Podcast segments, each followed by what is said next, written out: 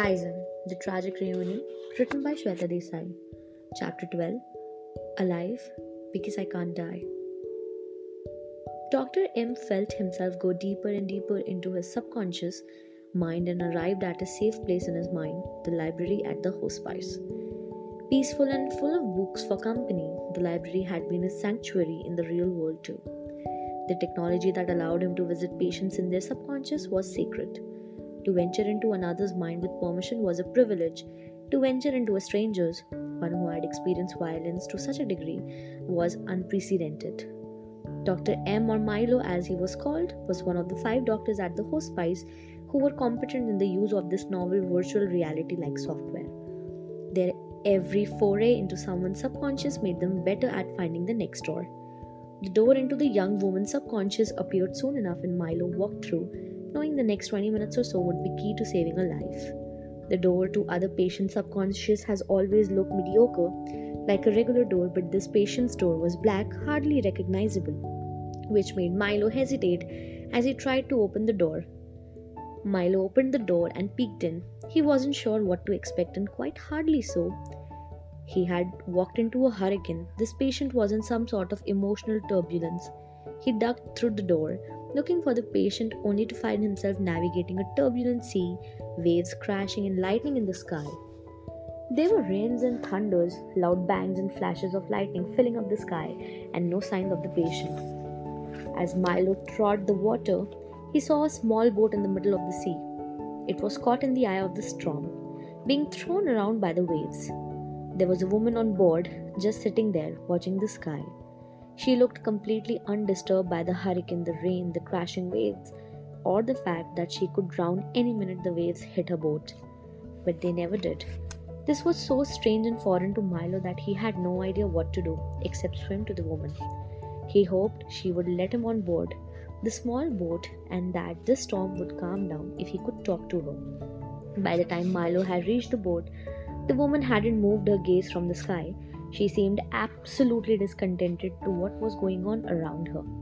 Milo decided to break her reverie and shouted, Hey, hello, miss. A little help here? Waving his arms to grab her attention. The woman looked startled hearing someone else's voice, much less someone who was drowning. Oh my gosh, how did. What? Sorry, here you go.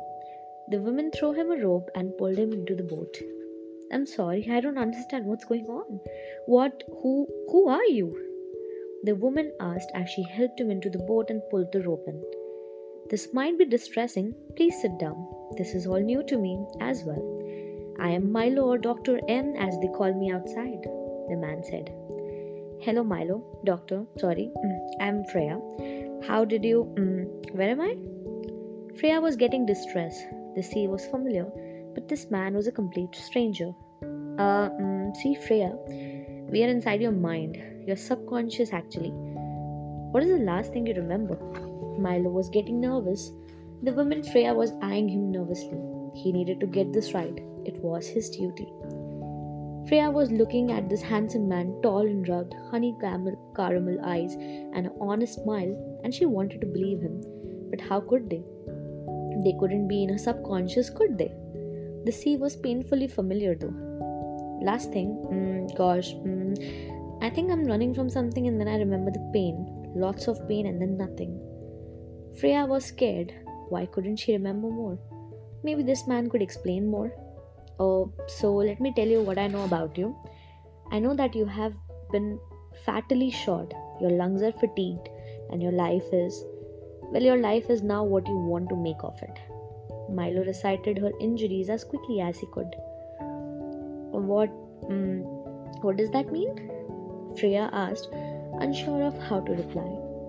Well, we are a hospice of a different kind. We can't save you unless you tell us to. We take care of patients based on their wishes. We believe every life is sacred and we don't wish to do anything that you wouldn't want us to do with you. We can save you if you like, or can let you be and let nature take its route. We will let you live on till you pass away. No interventions except life support. No fixing your injuries. Milo tried to explain the philosophy behind the hospice.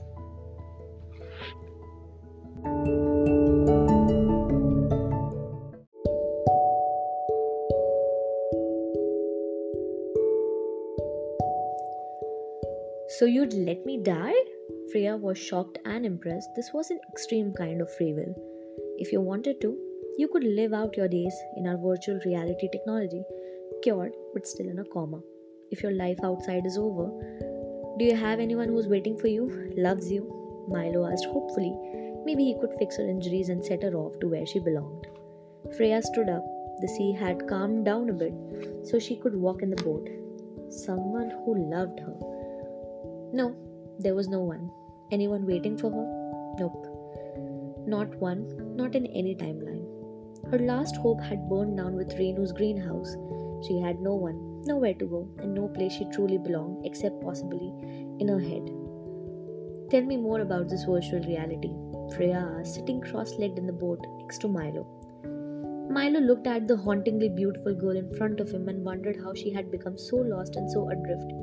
It was an option he hoped no one would ever take, and explaining it to Freya was going to break his heart. The virtual reality is your playground. You decide the sort of life you want to dream of. You live in that world and essentially stay in a coma in your physical body. We give you the essential to exist as a physical body, and you live your reality in your mind, whatever you want it to be. Milo tried to explain the program to his best ability. So, how long does this go on for? Freya asked, intrigued at the possibility of stopping and living the life she'd wanted all her life.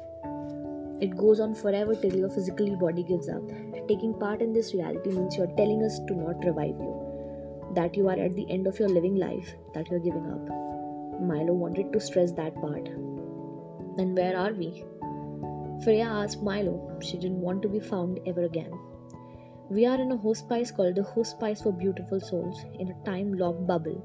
You won't be found unless we give away your location on your orders. Milo knew that she would have more questions, but he needed her answer. He had to find his way back. So let me get this straight.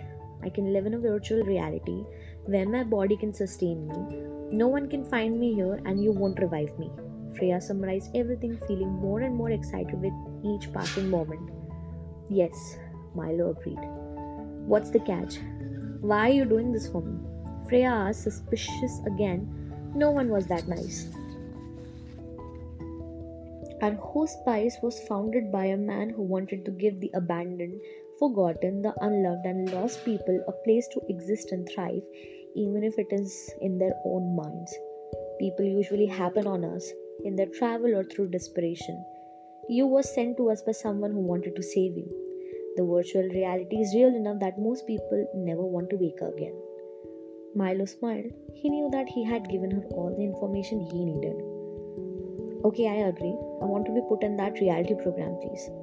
I have corns on my clothes please switch those off. I have credits, lots of them. You can donate them to the host hospice. Thank you, Milo. You have finally given me the escape I have been dreaming of for a long time. Freya smiled a beautiful smile. Milo was heartened. The sea was calm now, and the sun was shining. Freya was humming to herself, and he knew he could leave her now. Freya, one last thing. If anyone does come looking for you, would you like me to wake you? Milo asked, getting ready to jump for the door again. No, thank you. Milo, do not resuscitate. Freya waved as Milo jumped into the water and swam to find his door.